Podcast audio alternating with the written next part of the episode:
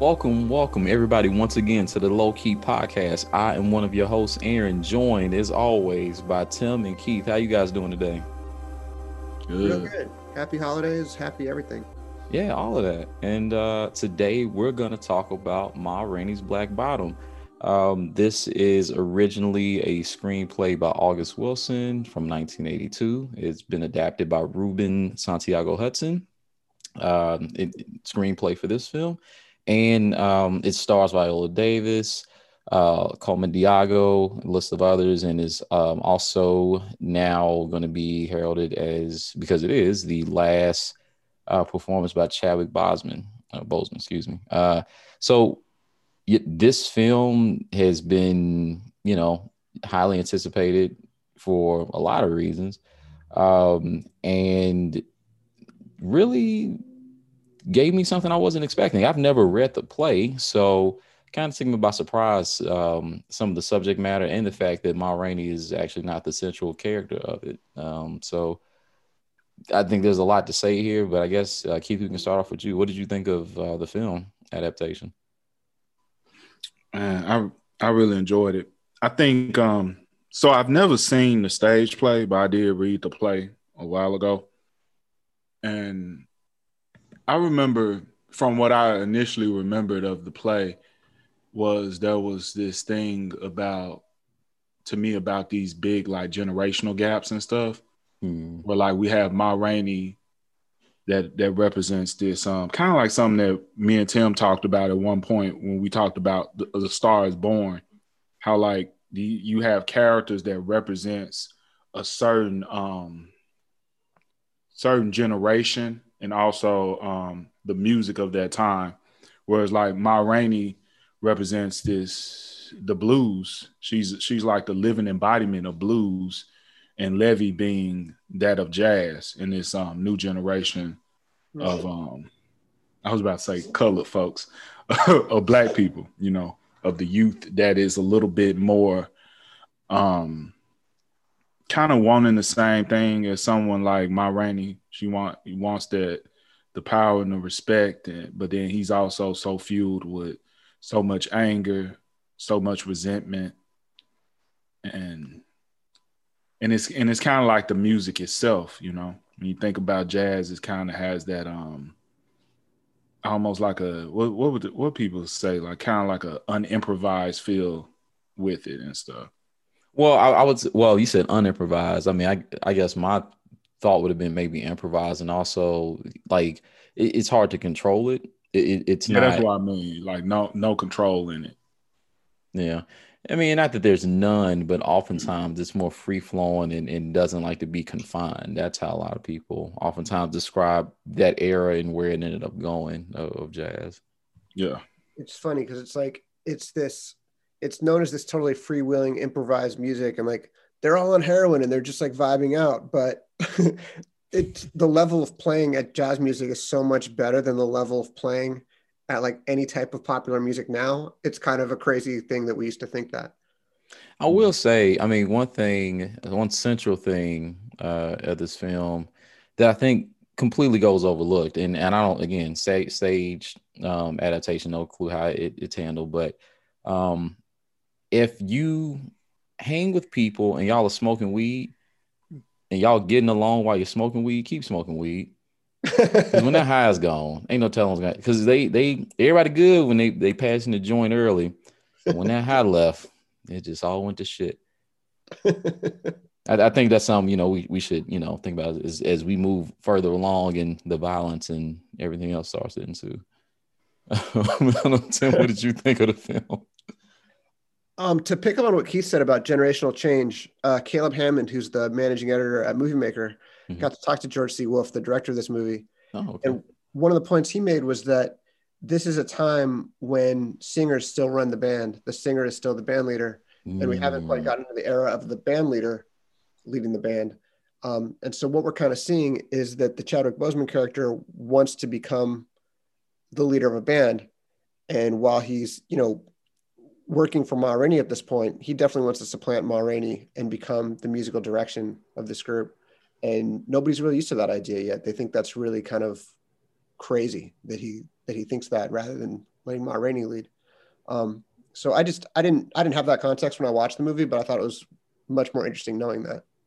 I noticed it, but I but hmm. it, it didn't stick out to me to to think about it. You know, like between eras, like where we are um, at, at that time in 1927. That's actually um, that's a really cool uh, thing to to consider. Um, you know, on a second look through it. Um, yeah, there's so much happening in this movie. I mean, and I guess I could start by saying I, I did definitely enjoy it quite a bit. Um, I mean, the performances are top notch. There's a lot of really um, interesting uh, choices that the film makes. I think as far as you know what they choose to uh, really emphasize as it pertains to the managers. Yeah. Uh, for Ma, Ma Rainey, and the way that it it doesn't bang you across the head with this stuff all the time. I mean, obviously, you know, it talks about the tensions between race, but how like the the the same sort of dynamics that we have with musicians in studios and, and producers that same thing that same dynamic exists now and unfortunately part of you know uh, levee's whole thing is why he's sitting up here making fun of people like uh, toledo for being a sharecropper he doesn't understand the business enough to not hand over songs for five bucks so that they can just be adapted by any old band later you know, including white bands who he definitely wouldn't have wanted playing his music because he wouldn't have felt like they were really jamming the way they should have. Um, there's I, the white versions were better. I mean, I'm sorry, I just. also, also to to that point though, he actually didn't hand over his music. It was literally taken from him. Uh, okay. What, so what do you mean by that? I mean, Cause, like because because when I when so just to be clear, when I say that, because maybe I misinterpreted something there. When um he's speaking to what's his name, uh, St- St- Sturdyvant or uh, almost Stuyvesant. It's like Stuyvesant. Oh yeah, well, I, I, thought it wasn't spelled like that, but yeah, but that's how you was say it in New York anyway. Yeah. Um, well, so when Stuyvesant is um, so he, he, it's Sturdyvant. I just damn, my saw right, mother, New Yorker. But Sorry. okay, so here's the thing: when when Levee is is talking to him and he's like, "You were gonna let me record the songs, right? You were gonna let me record the songs." He's like, "Well, it's not right for us right now," and he says, "But I'll pay you five bucks a piece for them." He's buying essentially the the rights to use the song. Like the he owns the yeah, song he, when he does it. But there wasn't like a, a actual agreement where Levee was like, "Yeah, let's make this exchange. I give you my songs for the five dollars." He literally put the five dollars in his pocket and pretty much was like, "I'm gonna just take these songs off of you." So he pretty much like bitched them, like pretty much like. No, well, but but, Levee, that, but that that's Levee, his fault because he gave him the sheet music. Yeah, that could be true but he didn't really. But that's a, that's a mis- that, that, really that, that's a lack of savvy by him. You wouldn't hand somebody over your sheet music. That'd be like if you wrote some, thought it was pretty straight, handed to somebody who's a producer, and then didn't have any way to protect what you had done, and they were like, "Yeah, it ain't really for me, but I'll pay you a little something for it." And then next thing you know, it's being produced and and, and done and all that. Well, yeah, but, 1927 though. Like that's what yeah. I'm saying. Yeah, like how how yeah. he, he's not necessarily going to be savvy in that kind of way to know that, but he doesn't. He he thinks he's more smart than everybody else, but he's getting played just the same way. That's true, and that and I think that was the whole thing. You know, once he realized that he's getting played, but but the thing was that it was more it was more like that, that it was like completely taken from him. Like he was he was under the impression that he was making the songs for um what's his name Stuyvesant, right? And well, it's the Sturdyvant, whatever it is. Yeah. And so like dude could have easily just said, like, you know, I don't like we don't like your songs, we're just not gonna use them and give them give them the songs back. So really what it came down to was that he was gonna take the songs regardless if he gave them the took the five dollars or not. Well, he didn't have to give him the sheet music. I mean, so the thing was, I, I, I I think partially what we're supposed to get is he thinks he's so street smart and understands so much. So he has a, you know, obviously a lot of resentment for white people based on what happened to his mother and, and that and that, you know, his his past story, mm-hmm. which we definitely should get into later. Uh, but really, all the older cats are telling him, look, you, you know, we're not even just trying to make fun of you even though really they were just playing dozens with him, like he took it to a new another level, you know. But at the end of the day, they were trying to tell him, like, look, young blood, this is you don't you don't get it. Like we have seen a lot of other people go through this, and you finna get played just like everybody else. Like you sitting put yes sir and, and buddying up to him, and you don't realize it, but they finna play you too. Just like Ma Rainey, she mm-hmm. understood, just like she told Cutler at the end of the day, once they get my voice on this box, there's, you know, like they're gonna treat me just like any other, you know, anybody else or any other black person. You know what I mean? Mm-hmm. And so she understands that dynamic and she plays things up the way she does so that she can have control. Mm-hmm. Not just because she's a jerk, but that's how she can exert some sort of power. And he, Levee, is jealous of that and says so out loud that he wants to be able to do what she does. He wants to be able to talk to white men the way she does. Mm-hmm. Mm-hmm. Yeah, I think there's a really cool thing going on in this movie about who owns art and who owns work. I mean, you can look at it as you can look at the music as a metaphor for kind of anything, especially in that era. Um, but another detail that Caleb got is that this studio where they're performing is previously a warehouse, and the mm-hmm. way it's designed the owners of the warehouse would look down at the floor and like make sure that everybody was working. And so mm. these two guys, I'm gonna just I'm gonna call the white guys Statler and Waldorf after the two old white guys in the Muppets because I can't remember the name. Um, Statler and Waldorf are up there like watching the musicians as if they're like assembling parts, um, mm. which I think is interesting. And Ma Rainey really breaks that breaks that cycle. Ma Rainey is like, I am the owner of this. I'm in charge of this. I don't trust you for shit, rightfully and then you um, screwed up. I mean, it, it kind of makes the case that you have to own your art, you have to own the work. You could almost read it as like a Marxist thing of, you know, the workers need to need to own a piece of the factory themselves for this to be just. Um, because you see what happens when the musicians are treated like cogs, and you see what happens when Levee trusts the owners. Um, you know, Ma Rainey is the I, I in my reading, Ma Rainey is the only one who plays it right. Mm-hmm. Mm-hmm. But on on the other end of that, there are consequences to doing that too, though. So, you know, her she has lost from whatever way. I mean, look, the film in, in the in the play seem to be she's not the central character, I would argue. Yeah, um, I agree. The central character is the studio session. If we're talking about like just most important like person, it's definitely Levee. Um, but what holds all this together in, in the actual name of the of the film and in, in, in, the uh, stage play is Ma Rainey's Black Bottom.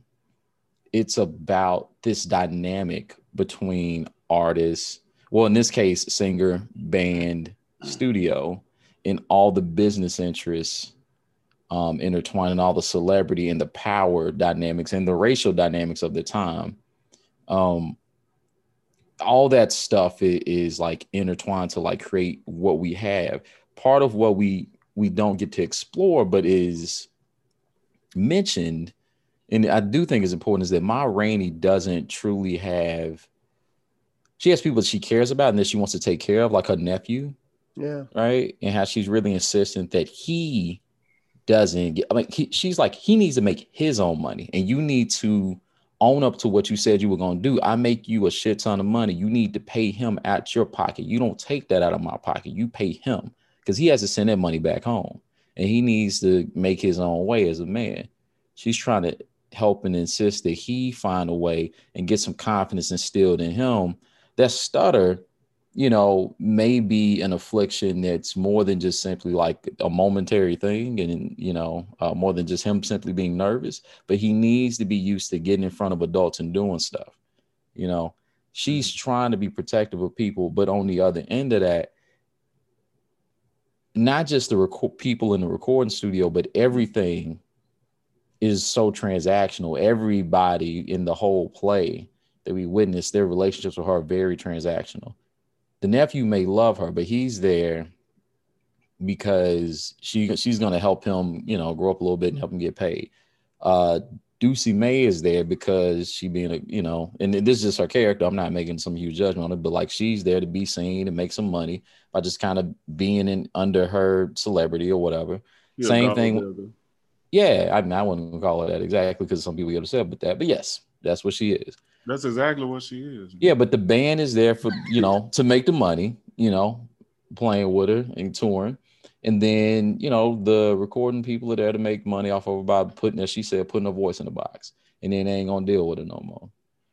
And if you notice, like they give her cash, it's not like she's getting royalties off this. You know, she has to sign papers for them to release stuff. But at the end of the day, it's not like they're giving her much of a chunk of what they actually make. Yeah, I mean, she's cynical enough to take cash, knowing that that cash is the only money she's ever going to get. But she's also right. Well, but well, but but but so not because of just simply that, but remember, like even Cutler says when he got a check, he couldn't cash a check because he black, and everybody kept thinking he stole it. Mm-hmm. Yeah. Yeah. So that's why they're insisting on cash because they're in the north, and it, you know, I mean, could be like that in the south too, but they, you know, they would talk about how they would get a check and then they spend the whole day trying to cash it. I mean, they're right to ask for cash. It sucks. Yeah. It's a it's an absolute shit system. And I mean, this is it's kind of like Shakespeare where you see the stuff and you go, "Oh, that's a cliche." And you're like, "Yeah, that's a cliche because Shakespeare started it." Like the whole the whole thing of musicians getting ripped off. This is like the origin story of musicians getting ripped off, I think, which I don't know. I thought that was incredibly cool. I mean, hell, it's the same in modern day with all these 360 deals and stuff like that. But you know, yeah, it's kind of incredible how that dynamic hasn't changed a whole lot. Um, so before we kind of get a little more into uh, Levee, um, what did you guys think of the other members of the band, uh, Cutler, Toledo, Slow Drag? I mean, Toledo's the heart of the whole thing, right? Like, mm-hmm. just in that you just you just love the guy it's it's very well written the way they set everybody up and everybody's dynamic. What did you think of his leftover speech? You know, I saw, I saw this about mm-hmm. three weeks ago. I don't remember the leftover speech specifically. So in the leftover speech, it's basically this this uh the way he explains it, and I mean we've talked about this on the podcast before for in different movies, but this idea that because he said, okay, like you know, people who were black, you know, made different stews out of vegetables and all this different stuff. And it's like it's real. Like I, I was like, where's he going with the story? But then he talked about how like basically the stew was like the leftovers, and he talks about like black Americans because they don't know where they came from, because they don't have they don't know their native tongue, because they don't know all this other stuff. They are the leftovers. And what does the colored man do when the colored man's the leftovers? And like before you even know what to do, you have to acknowledge that you're you are the leftover and if you don't acknowledge that, like you're just kind of drifting and lost and can't do nothing with yourself. That's how that's how uh, Toledo explains it. I don't know why that just made me think about my mom and my grandma eating chitlins this Christmas. Because they're leftovers. Because they're leftovers. like, that's why. Because black people eating chitlins and leftovers from a hog. The idea of eating pig intestines, though, but it makes sense to them. Yeah, they're the leftovers from enslaved. Like you know, the the master and everybody else would eat all the other pieces of the pig, and then the intestines are what were left over, and that's how black people started eating chitlins. Yeah, and there's the pig snout, the pig feet, and all of that stuff. Mm-hmm they go back to that generation gap because you know Levee hear all this stuff that Toledo says, and he's just like, uh, I ain't got nothing to do with that. That's like bullshit, you know. The same way I think it's disgusting to eat fucking pig feet and well, shit. but but see, he I, let, us let, come back to Levee because I th- there's some things we definitely should talk about with Levee and Toledo, especially given how things end. I'm sorry. Um, what about like um Slow Drag and Cutler. Slow Drag seems like a really um always trying to be like the kind of like the tape of the band. Mm-hmm. You know, he don't want to rock the boat too much. He know the secrets, but he he's not a very confrontational person. Mm-hmm. But instead of even like pulling you to the side, he's just always trying to play peacemaker. You know, he's that kind of personality. Right, right. You know, but I, I did like you know he's always the one trying to calm down the tensions and kind of keep people focused on what they're there to do. Mm-hmm. I'm also pretty certain he's the one who pulled the weed out. Man, name is slow drag. And I like Cutler too as being kind of like I guess you could say he's one the lead of the band in a sense. I mean, yeah, he he definitely he does seem to have that that relationship with Ma Rainey to suggest that. Right. Um and she she does kind of confide in him a little bit. And he's also kind of like that in between between Ma Rainey and Levee because on one end mm-hmm. he he recognizes the talent in Levee. You know what I'm saying? Le- Levee got a big head or whatever, or um, what my grandma say, he's smelling himself. Mm-hmm. But you know, he knows that the cat, the guy, the guy's talented and stuff. You know, and he also has a, a like you said, a, a relationship with um, Ma Rainey, and he respects Ma Rainey. And I think I think he wants that to all of that to work together for them to be able to have a relationship where both of them could work together and make music together. But you know, they such huge personalities, you know, between Ma and um Levee. Yeah, and I was like, I, when the film first started, and Levee, um, you know, they like, you know, uh, doing the concert for everybody, and and I was like, am I like watching this incorrectly? Like, did the director mean to do this? Because like, uh, Levee comes out with the uh with his horn, and then the spotlight goes on him, and I was like, the fuck is going on here? And then she says, "Come on back, daddy," or something, and then the spotlight goes back down. I was like, "Oh, that's very intentional." But damn, that's bold as hell. Like, why would he do that? Like, that's that's gonna go somewhere. I like how I know this like this kind of a, a small thing, and I know we were just talking about the bandmates, but I really, really love the acting in this film because there's a lot of stuff that I feel wouldn't work right if it wasn't for the acting. Can, can you give an example? I agree. I'm just curious. I mean, what, the, the whole entire movie because mm-hmm. you know we have a movie that's based off a play, and the thing about movies that's based off plays and they use the I'm gonna use an example. So I got this thing where like for some reason I like to get high and every once in a while I like to watch Romeo and Juliet with, with Leonardo DiCaprio. I've never seen the movie sober before. Okay. But I would say like it's such an interesting movie, right? Mm-hmm. And it and it's and it's a good way that they use like set pieces and stuff, and they use the exact same dialogue from Shakespeare, right? Mm-hmm. But just like in this movie, if it wasn't for like the acting and stuff like that, it would just feel so. It would just feel like it's just dragging on and stuff. And then there are certain moments where, like even when Levee is giving his, you know, his whole thing about what happened to his mother and stuff, and mm-hmm. this this whole you know long story that if it wasn't for the emotion and it wasn't the way that that Chadwick came with the character, it would I don't feel like it would have kept me the way that it did, you know. Because, because there's such long so much exposition in plays. I was gonna say, let me say something about that too that's actually really interesting. Because first off, I did not to get too far along about what other people think of the film, but one thing that was interesting, if you type in right now Twitter, Ma Rainey, one of the things that come up is like Ma Rainey boring. And reason I brought that up is it's I think it is kind of interesting. Like if you're not somebody who like enjoys theater or or can like recognize it when it's happening, right. certain things can feel like why the hell is this happening? Why is this dragging?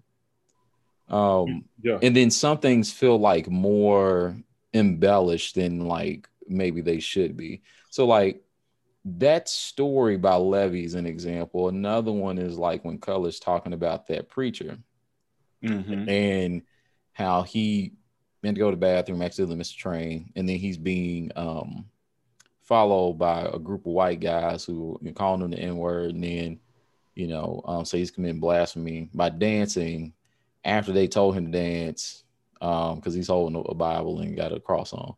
Um, the thing that's weird though is those kind of things did happen though, um, and I think we're so it's weird like in our generation to watch something like this. You know, we do we have Karens, right? But we don't have people dragging men uh by horse and just you know skinning them essentially like some Candyman type shit. That kind of stuff did happen, and it wasn't like some occurrence where it'd be really weird to even know what took place. It was just some regular ass shit. And when it would happen, even in something like um, Lovecraft Country, those sorts of stories and tales of horrific, racist things, people would just have a hard time conceptualizing that those things took place. Well, and also, I think just from a thematic standpoint, and like what add to your point when people say that it's boring like if you don't know that it's based off a play, I can understand it's being boring to a person, you know, just like what you are saying. And so like the thing, of course, with film, big thing everybody say you supposed to show and not tell. Mm-hmm. Yeah. Mm-hmm. So, you know, if you just got one person sitting here and you got like one or two shots of them just standing talking, that especially with today's audience you lose people pretty quick yeah the people find that boring they they think it's not it's not cinematic in the way we would expect in 2020 and but right. the thing is that's not what the film's supposed to do right know? but but that was the same um if you go back and look at um the other august wilson play was made fences? to the movie um fences mm-hmm. people had some of the same type of complaints about fences the acting was superb though you know and yeah, I personally, I personally like movies like this when it's but but the thing is is like that acting does have to be on a whole nother level though. Just like mm-hmm. I said, mm-hmm. to where like it can really grip you. And um because there because like I said, because there is so much exposition. Like normally I would think with a more cinematic film, like for example, why Levee's telling his story about his mother, we actually see it happening. Yeah, that's what you would expect. Yeah, you'll see a mm-hmm. flashback, and we're seeing a lot of this. And he wouldn't even be taught. So you know, like the thing is nowadays. All right, now if you'd done it another way where he keeps talking, but then you see it happening, people would complain about that too. That's not good storytelling anymore. You would have to like have him start the story, go into the flashback, and then you see him staring, crying in the space. Um, and then people say that was really good. You know, right. um. Yeah but it's literally meant to work like a play. There on like literally there was some moments where people were like, uh, you know, oh well, it's only got a a few uh, settings, and it's like, yeah, it's a play. yeah, like that's kind of how that works.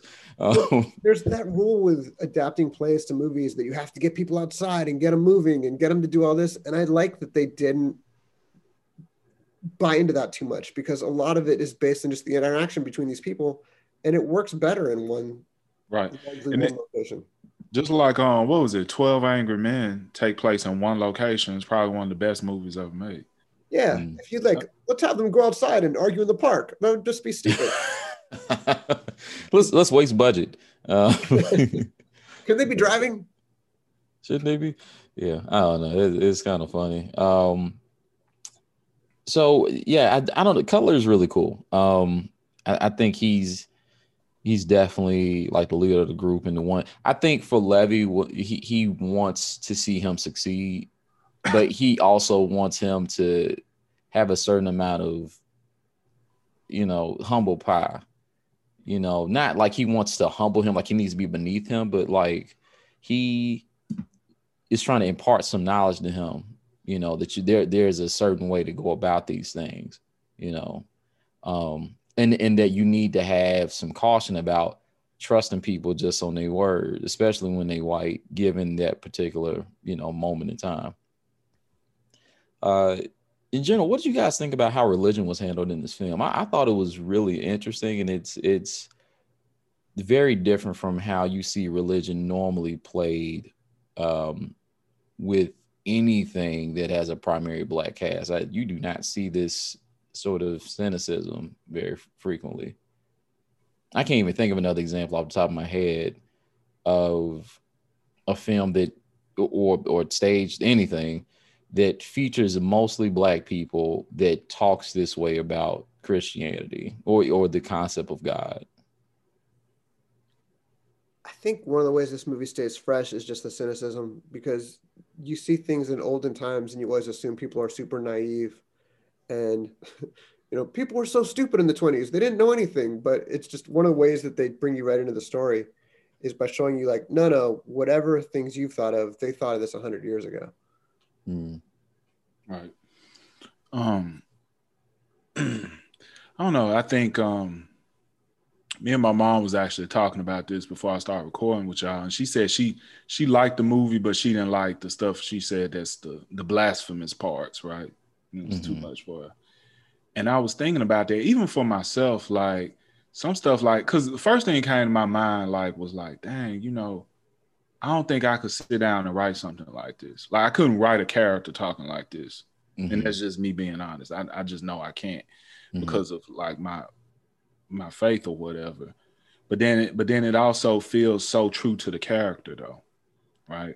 Mm-hmm. So it's, in a way, it's a I I guess you could say it's a brave thing for for one someone to write something like this that's so truthful to the character and also for an actor to to display that feeling and that emotion, you know.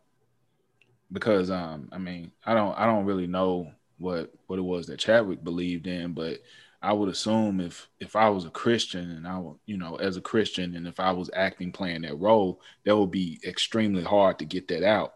But if you if you can become that character and you know what that character been through, it's understandable why he would have so much um what do you call it? So much hurt and so much hate within his heart towards um even the idea and the concept of God. Yeah, I, I was fascinated with it just from the idea that even if you look today, when we have circumstances, all right, and it was a tragic one, obviously, but in um, Dylann Roof, who goes and prays with people in South Carolina, um, and I believe he killed nine people, um, nine black people at a black church. And then when these things happen, all these different versions of things like this, or when you're talking about uh, you know, Zimmerman um, and Trayvon Martin, all these different examples we've seen like in the past decade or so. There's always this thing where black people are asked to come out and be uh, forgiving, and oftentimes it's it's coded with something related to God and the belief in God. And like like you can't even like be mad or frustrated or or show anger. Um I've always thought this was weird too. Like when you go back and look at a lot of the writing from different periods, when and, and the thing is, like this isn't always true. I think there are several uh, women writers do this a lot. Like in the early 20th century, mid 20th century, they talk about like this frustration with God. Like why do we have to go through the things that we go through? Um, there's very rarely somebody who is, I mean, because this Levee doesn't seem like an agnostic, doesn't seem like an atheist. He's mad at God, mm-hmm. and that's a like. Why is my mother calling out for help and you not doing nothing? If I sit here in in color, I come after you and and try to stab you, is he gonna strike me down? Show me, show me how this is gonna work. He's a very angry, angry, angry person. Right and not even just said, you know, like so in that conversation earlier, we talking about like the devil. I do a deal with the devil. I don't care. I mean, you you get this sense of he's a blasphemer really early anyway. He he just mm-hmm. doesn't take any of serious thing. Yeah, I do a deal with the devil. I don't care. You know, he he his he feels like he's dead inside already anyway.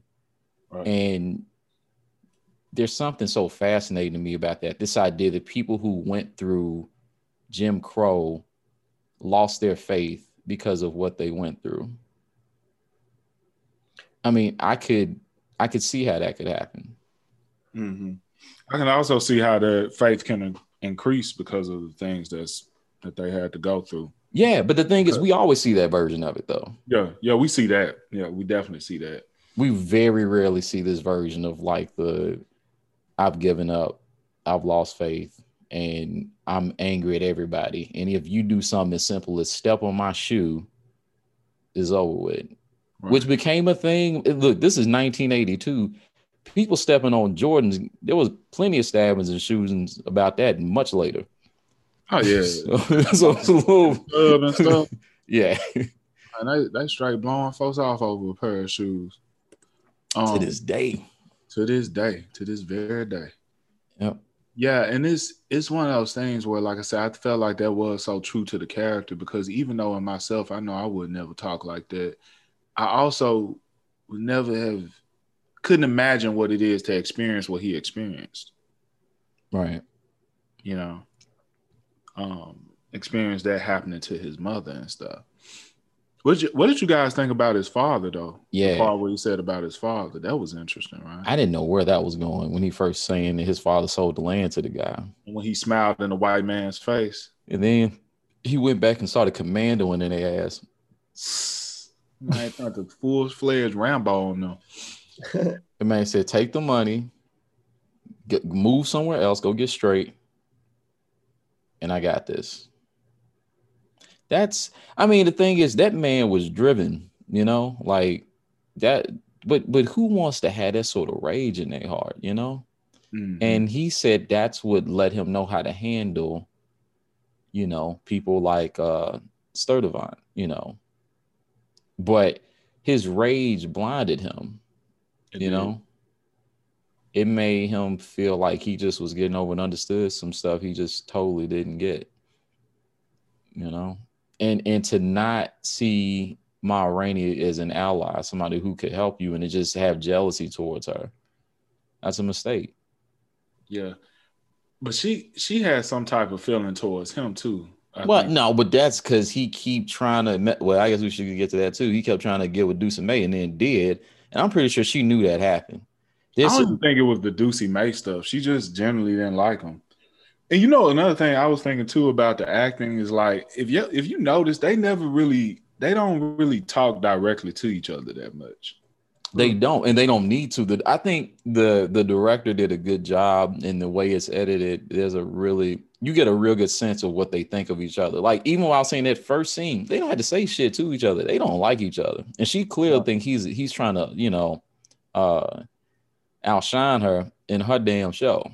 But I mean, but the thing is, band members ain't supposed to be doing that yet.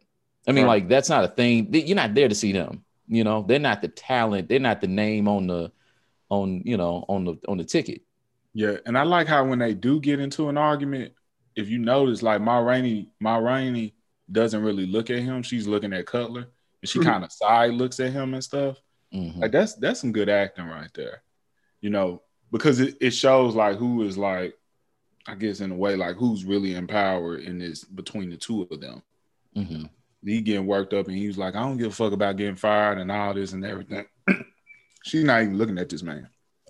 Yeah, yeah. I mean, but she clearly, I thought like, when you look at that last moment when he walks out, when Levee walks out, Dussie Mae is following, like following him with her eyes, oh, I and Ma Rainey notices that. Yeah, she does. But I don't even know how messed up she really is about that because I you know, like yeah, I don't know. Is that character like I, I think that she kind of, you know, just it's, it's not a loving relationship. She's using her the same way they both using each other. You know what I mean? Yeah, that's all, that's what it is. But that's not the point. The point is he know who the boss is, and he's still over there, you know, being a habitual line stepper. you know, like the line stepper. That's not the point. It, it, she don't really care about Dussie Mae like that, but it's like the rules have been set, and the band telling you that's Ma's girl. Don't right. do that.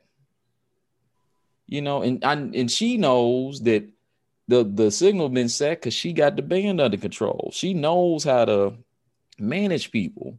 You might disagree about how she does it, but she she understands the implications of what she says and how they'll communicate things back to people. Mm-hmm. So she know the message has been sent, and he don't give a damn. So she's like, all right, clearly, especially I'm talking all this shit in front of the white folks too. You gonna talk shit in front of them too? All right, get your ass out of here. Right. You know, because that's another thing. You ain't supposed. And Keith, I know you can say even even to this day, there's certain things you could say and do, but doing that shit in public, no matter if folks white or not, like certain conversations can be had to the side, but don't do that shit out in public. You know, you asking for a different level of pain at that point or consequence. Well, some people actually don't understand it. Usually, younger, younger people don't understand that. Um, mm-hmm. Yeah, he he's just you know Levee is just an angry, angry man, um, and you know what what happens at the end with him. I mean, he he's just a somebody who needed help You know, that's what it feels like by the end. You know, he he just couldn't control his own impulses. He was just he wasn't gonna do that to the white guy, to to uh, uh Sturdyvant. Mm-hmm. And then he lashed out at somebody who cared about him. And that happens a lot, you know, in all kinds of ways for people who are going through their their traumas, you know. Um, you lash out at people you think you can safely lash out at. So yes. Have, I mean, you see it all the time with like, you know, the whole idea of the left being a circular firing squad. Where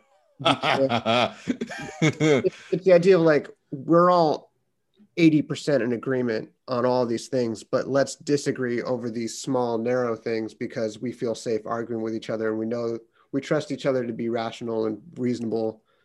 And it's almost more disappointing when somebody on the left like doesn't agree with you on some lefty thing. Yeah, they really need to learn to do that shit like not in public though. That, Dude, that's kind of I, I started a policy in 2016 of if I agree with somebody 80%, I am not arguing with them in public. like this isn't happening. Yeah. I think I, I, think I broke it after Biden got elected because I was like, it's safe now. But well, did he yet? Um, you have to get through January 6th. Exactly. Uh, but well, yeah, we'll see how that goes. Um, I overall I think this movie's pretty good. Um, I I definitely see, you know, where some people might have certain criticisms, but I think a lot of that is related to this to just not really um kind of embracing that it's theater first. Um, right. But overall, I mean, I, I think it, it's it's definitely worth watching. I mean, there's a lot to uh, get from it. The, the, the performances are really awesome, and um, I just really, you know, uh, you know, one of the things that was really interesting about the whole blasphemous scene is the context in which you know Chadwick is, is giving that performance. Um, kind of like the you know why would these things happen? Um, I mean, and you know, he's like living his best life. I mean, as far as everybody knew, you know, Black Panther 2 was getting ready to start, and he was just um he was just starting his ascent to become like one of these, you know, pioneers in some ways for a lot of people and and and really just continue this incredibly impressive career he had had up to that point. And to see somebody in this like almost like meta context you know yelling out i mean I, I don't think he's got this sort of frustration but i know there must be some part of him that's just like damn like why is this happening this sucks but i mean clearly by the time he had gotten to um in, in, in his actual life, he had gotten near the end. He seemed to have, you know, um, just really embrace certain things. And he was always doing stuff for kids who were sick, and, and people just didn't even think, you know, more more any more of it because that was just who he was. But you know, um, in some ways, he was doing something that, that meant a lot to him that was deeper. And he and he even did speeches speaking to some of those things, um, yeah. and how much they mattered to him. But um, it's not until after everything else that you you realize kind of the full weight of what he was going through. Um, yeah, I, I mean it's crazy. Yeah, I, I totally agree, and, I keep going back to what Keith said about the God speech, um, and whether he'd be comfortable delivering it. And I feel the same way where I don't think I'd be comfortable delivering it, but I guess it's like, is this in the service of the play? and does the play believe that or does that character believe that and i don't know the answer to that and i, I think the play is kind of introducing the idea of and i'm sorry to go to marx again but it, it seems it feels a little bit like religion is the opiate of the masses mm-hmm. and especially at that era in american history and arguably now with what you talked about with like Dylann Roof you know religion being the sort of like moderating force of now now don't be angry. I know this is totally terrible but the christian thing to do is to just grin and bear it and turn the other cheek. And you know there does come a time when i can definitely understand people saying all right this is bullshit. This is just keeping us from getting the change that we deserve. Well and unfortunately um i'm not downplaying what what you know the Dylann, Dylann Roof situation in any way no. but there were Dylann Roof situations happening all the time back then that I, you know, oftentimes didn't get reported. hell, and to this day, hell, now are denied.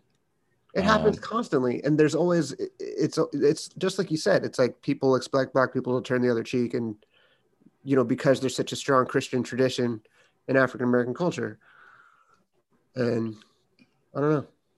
I mean, and I'm I'm a Christian. I'm not saying it as like yeah, yeah. Christian. Like yeah, I mean, it, it, it, I it's it, I, don't see it as an engine of obviously historically it's been an engine of oppression, no question. Mm-hmm. But like what I believe in isn't that part of it. Mm-hmm. Yeah, yeah. I mean, and and I, I guess that you know, there's a in Keith, like like you mentioned, a lot of people who went through those tragedies, um, through their faith, found strength. You know, you know, and and were able to overcome the things they went through because of their faith. Mm-hmm. Um, this is just a different side of the coin. Um, if you can be saved, you can also be lost and this is somebody who was lost. Right. You know.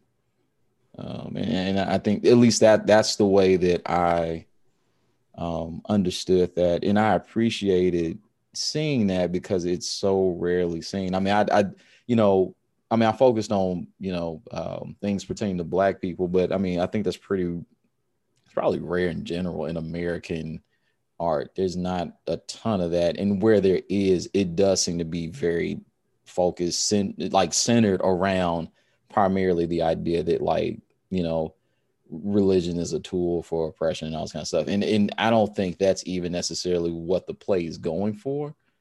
Um but just this idea that like that that is what the the racism of the south and just racism in general can can do to you. Like this complete lawlessness by people who can act without regard for consequence.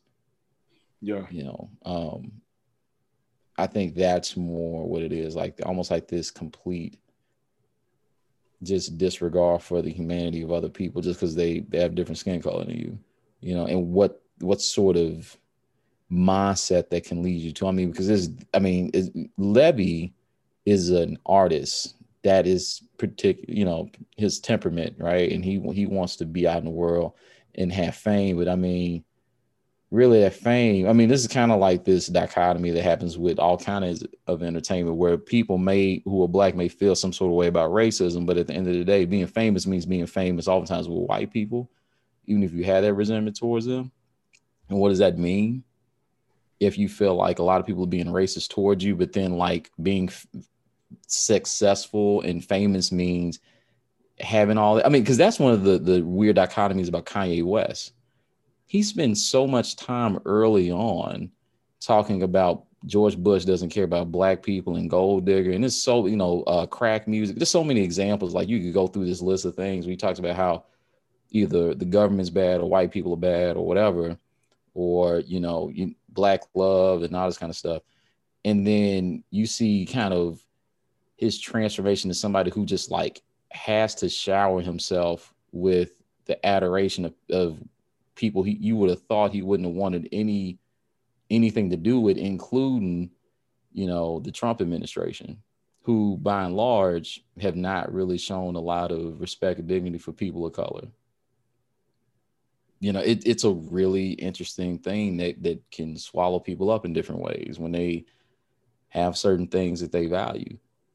Um, I don't know, it's it's interesting. Um, but we could go down a long tangent if we go all the way down that rabbit hole, but it, uh, it I do find it fascinating though.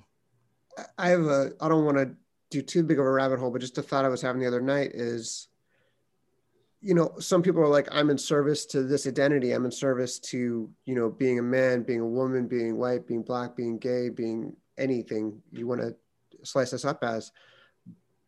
Gamer. who are just like a gamer. There's people who are like, who are like, well, I'm in service of art, and like that person, that's more important to me than any of those other things. Mm. And that's just such a lonely place to be. And I, I kind of think that's where this character is. He's like, mm. I'm in service of art, and that's more important to me than being a man, being black, being white, being anything. And it, I would say maybe even for this character, art is secondary, and and some version of like fame and respect, like being power, fame and power, or, or not even just fame, but like because he cares a lot about his shoes to the point he's, you know, you step on them, it's over with. And he wants to have the power that Ma Rainey has. So he not only disrespects her, he tries to, to like make sure they play his version of her music and he has sex with the person he knows is her um you know her uh, lover at the time. He's very much interested in power and being able to like have control over situation because everything that he is everything that he is at that moment is based on this moment where he had no power. Where his father told him to be a man and he had zero power to save his mother and there was no safety net. There was nobody who could help him or stop that that terrible moment from taking place. He wants control. He wants power. He wants a safety net. He wants to feel like he won't suffer that sort of um that sort of moment ever again. The art is in service of power respect. Mm-hmm. Yeah. Yeah. Yeah. That does make more sense yeah yeah it's messed up man I mean, like that that trauma really, really um it, it guides everything else that he does. And he's so sensitive to it, you know.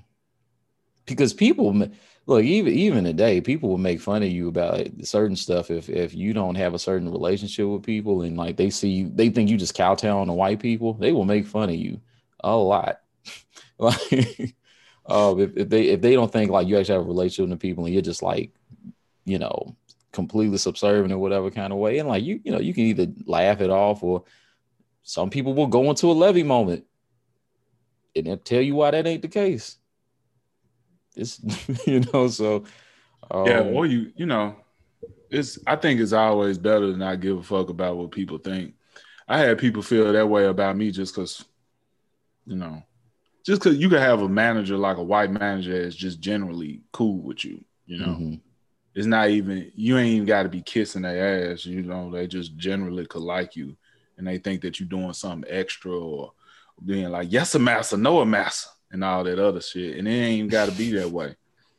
I like because, how you took all the T's out. Well, every fucking thing is racialized. Everything is racialized because America is America, and we started the way we did, and a, our whole country is built around slavery, mm-hmm. and it's hard to shake like it's not going to happen as as easily as everyone would like it's just mm-hmm. every every interaction is somewhat fraught with with that fact and it's like you can't it's weird to talk about it all the time but it's also weird to never acknowledge it yeah. well you know we, we are maybe a couple of generations from that not really playing as much of a factor but um it's good that we still have um, people who in their art are willing to acknowledge that and give us an opportunity to kind of have these sort of conversations and um, you know go from there. Uh, one other thing I do want to acknowledge too that I it, it's kind of a throwaway thing, but it, it you know it, it's worth mentioning. So this play was written in 1982, but even books written way back in like 19th century by black people you know you know in some cases like before they were allowed to to read or write. Um there's a lot of casual n words all over the place. I just want to say one more time it's not our generation who did this. Uh, this is happening this is a casual how people talk to each other. Hell if you got a, a black grandparents you heard them say all kind of stuff that you know before it was nwa and any of that kind of crap. So I just think it's funny because in casual conversation, that is how people talk, you know, in, in many cases. Are um, you just um, talking about like as far as saying the N word? Yeah, a lot. Yes. Yeah. So that, that, that go that goes into those things that you could say amongst each other, but not in public type of deal. Yeah. I mean, the, and the thing is, nobody needs to be policing how people talk in private. It just became this public thing as it kept getting put in music. But I, you know. I don't like saying it. I don't like saying it outside of being around black people because I don't want other folks to think it's all right. Yeah, that does happen if you get a little too casual. But, like, um, what was it? You remember that boy in high school? Which you, one? The you remember the, the, white boy used to be with us. Um. Oh, oh, that did happen. Brian. Oh, you had to say his name. yeah, it's so many Brian's in the world. But the point I'm making I, is I just want to clarify I did not go to college with Aaron Keith. He did not. No, this, uh, this, this isn't even college. This is high school. This did like I, I ain't gonna lie, I kind of forgot about that till you said it. That definitely happened. And we the record scratch. there was no real record scratch. Now that we were apart, but we did look at him like, hey man, hey, hey, hey. I didn't forget about it because somebody uh, somebody said something to me about it. Like some I forget which girl was around there. It was it was a black woman, black girl, and she said something to me about it, like pretty much like, dang, y'all ain't gonna do nothing, y'all ain't gonna say nothing to him or whatever. To do? Beat him up? I mean, we just told him don't do it again. I mean, I said, man, that's that's Aaron friend, man. I'm damn, wow, that what you said? That's why she didn't talk to me after that. No. But um, but I don't know. Yeah, all that stuff, all that stuff be real. I guess I should have remembered that lesson. Not that I didn't. I, I don't I don't do it around people who who ain't black, but uh yeah, I think we did a couple times, and he yeah, we did a couple of times, but and I yeah, think we had to like tell him if I remember correctly because I he got too comfortable. Yeah, yeah, no, that definitely happened. I, I, I, I saw it. I saw him as soon as you you started bringing. Because I was like, "What happened?" I was like, "Oh yeah, yeah, uh, yeah." Hey, you know what? He's doing good in life though. So well, that's awesome. I'm, you know, that's that's you know the Neal Brennan podcast. The uh we were talking a little bit of, a little bit ago about the Chris Rock interview. Yeah, mm-hmm. he's the guy who co-created the Chappelle Show. Yeah, mm-hmm. and his thing is uh he's like, where white people fuck up is they get too familiar. And I never heard that phrase before. Mm-hmm. But I was like, that kind of is like how that's how I try to be conscious of not fucking up. Yeah. Because yeah. like you're not gonna fuck up and say like like if you're like a liberal white person, you're not gonna say something like, Yeah, I don't want any of them moving to the neighborhood or something. That's not where you're gonna fuck up. You're gonna fuck up by like overstepping and like Rachel Dolezaling. Yeah. And that's that's the challenge. Because it's like you're coming from a place of like oh i love this. Like i think this is great. Like i like this music. I like this. I like this movie. I like whatever. And it's like okay but you're a guest. Yeah. I mean and it's funny how that doesn't necessarily work the other way around. Like we have to assimilate to white culture or learn certain things about white culture. Like even if you don't like so this is is something that you know um i think typically is interesting, even if like you don't plan on being Christian or doing certain things when you're black, there's a certain amount of things you have to teach your children about Abrahamic religions and other stuff so they can assimilate properly. Mm-hmm. Otherwise, mm-hmm. it's just gonna go really awkward for them for no reason. you know, like why take away an advantage you had, right? So, you know, whether it's like, hey, you got to learn some of this music, or hey, you, you got to read some of these texts. You know, you know, I'm at least like as, as Christmas comes up, you're gonna have to learn, you know, that uh, about the three kings. Like this is gonna have to happen. so, oh, it's, it's kind of funny though. Um, but yeah, I don't know. You guys got anything else? I, I feel like we're like veering so far from the movie now. Although the stuff's all you know tangential, but you know. Yeah. Um Man, I like I said, I enjoyed it for what it was. I think like like I said, people take it to um expect something more from it, and they might be disappointed. Why is this not the pinnacle of film? I mean, it's not meant to be that way. I think it's more so just an appreciation of August Wilson or just a, a black playwright and just exposing, you know, bringing his work out to a new audience. And you know what's so funny? After like I watched this after I watched um Soul, Disney Pixar film. I have not watched that yet. And I, I don't want to tell y'all about what it's about, but I know what it's about. There's some I, there's some correlations I feel somewhere in there between these two films in a way. Well, that makes sense. I mean, I know enough about it to to well, go, oh, okay, that could make sense. Well, more so, more so, just from your point and like how we form and I, or more so, Tim's point both of y'all points, I guess, how we form identities off of certain things. And these that's the story that we tell ourselves. Like if you identify yourself as being a, a artist, this is who you think you are in and out, you know. Mm-hmm. And that there's a lot of that going on. That's so I, I highly suggest out. you guys like I, I love animated films myself, but um I know some some people don't be into it, but I highly suggest so. I think it was well made film also and I think it's a good companion, good film to watch after or before you watch Ma Rainey's Black Bottom. Honestly. Okay. Cool. I mean, all Pixar films are about like acceptance, and oftentimes like acceptance of something really messed up. Mostly, yeah, like it's a lot like um, what's it called? Inside Out. Yeah. Oh yeah. yeah. Oh, I, you said in and out. I, I my dumb ass. I said yeah, same thing. Yeah, Inside Out.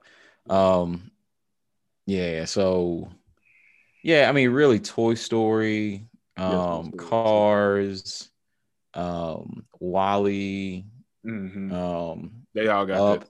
Oh yeah, all of them have something about acceptance. A lot of them deal with death or like loss of identity. Like Toy Story is definitely like about like loss of identity and who you believe you are and what your purpose is, all this kind of stuff.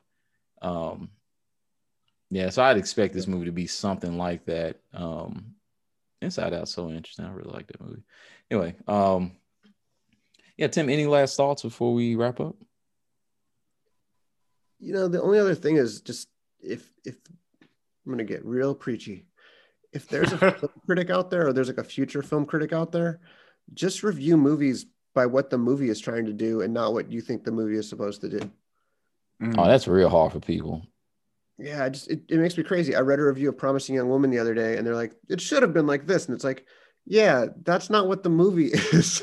yeah, you out? can write that piece, but that's not a review. That's like a, you know, you can do an autopsy or something on the film. I didn't know that film was out already. Oh, it's so fucking good. Hmm. What can I watch it? I'm just, I'm, I'm getting a little off. I think it's only in theaters, which is weird. But... damn. Oh, that's not. I can't watch it yet. I yeah. still got an infant. They just got here. I might just get masked up and gone up in there. Masked up. Pretty great. Now, now here's the thing. How has Future not made a masked up song? and and like and, and, and made a, like a bajillion dollars with some mask brand yet? How's this not happening? What's MF Doom been doing all this time? Hey, did look, I just sound like did I just sound 45 years old? Uh, no, but I think we need to be calling people's agents and uh, taking some some uh, you know a little bit of change for those ideas though. that's what I think. That that's my closing thought on the podcast. We need to uh, call all these mass people, these mass musicians, go get some dough. right.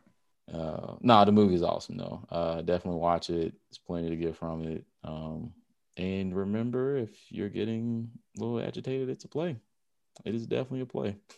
Um, it's a little slower, but that doesn't make it any lesser. Um, Pays off. There's rewards. Patience will be rewarded. Yeah, I will say though, real quick, this is also a, a point that's related to what y'all just said. I have the so chapter 1000 One Piece just came. Well, it didn't come out actually. It's scanlations. It's not the official release, but it's really good.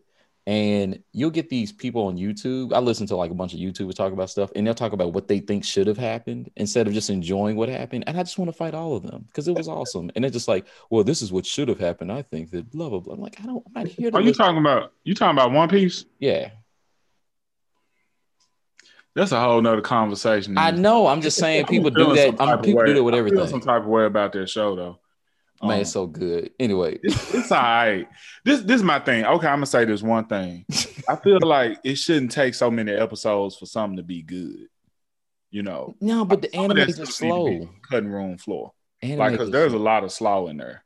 Yeah, you watching a bunch of filler, bro. I didn't tell you. Yeah, but that's the, the, point I'm making is that that's that's it's it's hard for me. It is, but anyway, I digress. Watch a filler guide. All right, so you're gonna be talking about anime. that's a whole. I'll say one more thing yeah, so look, one one tip though, if you watch anime, get a filler guide. Don't don't do what Keith is doing. Don't watch hundred episodes of Bull. Get a filler guide. Okay, no, this this is what I'm about to say though. Think about it. I know, eh, like Tim doesn't watch anime, but but why would you like? That's like if you watching The Crown, right? And you got to watch 30 good 30 bad episodes five good episodes because that's, the, that's literally what happened. Because the anime and the manga are being produced at the same time, and you're not gonna make money if you're not airing episodes, Key. So you got to air a bunch of filler that's nothing, so you can get that money, and then you catch up to the manga while the anime is running with the good stuff. That's all. So your okay. production, uh, Japanese tips for everybody. Only with Japanese. Only with only with the. I, I posted a thing on Reddit a while ago about how movie theaters were getting a bailout from the from Congress. Uh-huh. And everybody was like, "Fuck them, let them die." Uh-huh. And I, I just want to say, like, if movie theaters go away and there's no incentive to make enclosed stories, that's how everything is going to be. Oh, it's God. just going to be. It's just going to be whatever AI, AI driven content the streaming services can produce right. to make you keep watching episodes. Oh, Tim, don't don't bring Forever. us into that future. That's Jeez. That's all it's going to be. It's going to be like YouTube, but on TV. Oh, that does not sound good at all. HBO. So, but what you're saying is HBO Max needs to fail. Uh, not. I I, I watched Wonder Woman 1984 on HBO Max. I enjoyed it. Okay. Uh, I thought it was very good. But if we get rid of the model of like self-enclosed feature film, entertainment's going to get really bad. I promise. yeah, no, I, I believe it. I believe it. Let's do that episode uh one of these weeks coming up. I'm I'm curious to hear more of your thoughts on that. And uh yeah, there's there's a lot to say. I feel like we covered a lot of ground. This is where we should probably close. if you in Georgia, if you really got through this much, especially all this filler at the end, um, you really enjoy listening to us talk. So I would recommend you give us a review. You recommend us to a friend, share that joint all over the place, rate, review um, on all the, well, on whatever perspective platform you're using, and then follow us on the social media accounts that Keith is going to read off. Oh, yeah. So we on the, the Facebook with the old people. We're on Facebook, Facebook, and we're also on Instagram at the Low Key Pod. So follow us, like, um, yeah. hop hop in the DMs, do what you feel. Man, he about to call every social media thing the Facebook. I'm gonna. I'm. I'm moved by this. I'm moved by anybody who has stayed on for this long, listening to our tangents and stuff like that, which I thought was a really good conversation. But there were some tangents. Um, the first ten people who email Tim dot M O L L O Y, or you know what? the first 10 people who reach out to us on one of those social channels, we're going to give a digital subscription to MovieMaker Magazine. Um, so you can read the whole magazine, including the upcoming issue with Ma Rainey's Black Bottom. And we'll announce it for the first time Regina King on the cover. Um, nice. So it's going to be a good dope. issue. Working on it right now. First 10 people who hit us up on one of those social channels for listening this far, you're getting a free digital subscription. Boom. Awesome. You heard it here first. Well, I'm really excited. This is the first time I knew about Regina King, so I'm really hyped for that. So oh, we should talk about that movie. Um, yeah, one night in Miami. Yeah, let's do it. Let's do it. Let's make one of the upcoming joints. So we'll see y'all on the next one, and uh, we'll have a next uh, great episode to you next Thursday. Wait a minute, is this going? Wait a minute, this is a 2020 episode. Yes, this is still gonna be 2020. So next one's 2021. We're right there. Yeah. All right, let's get the hell out of 2020. Did it. Bye. See y'all. Peace.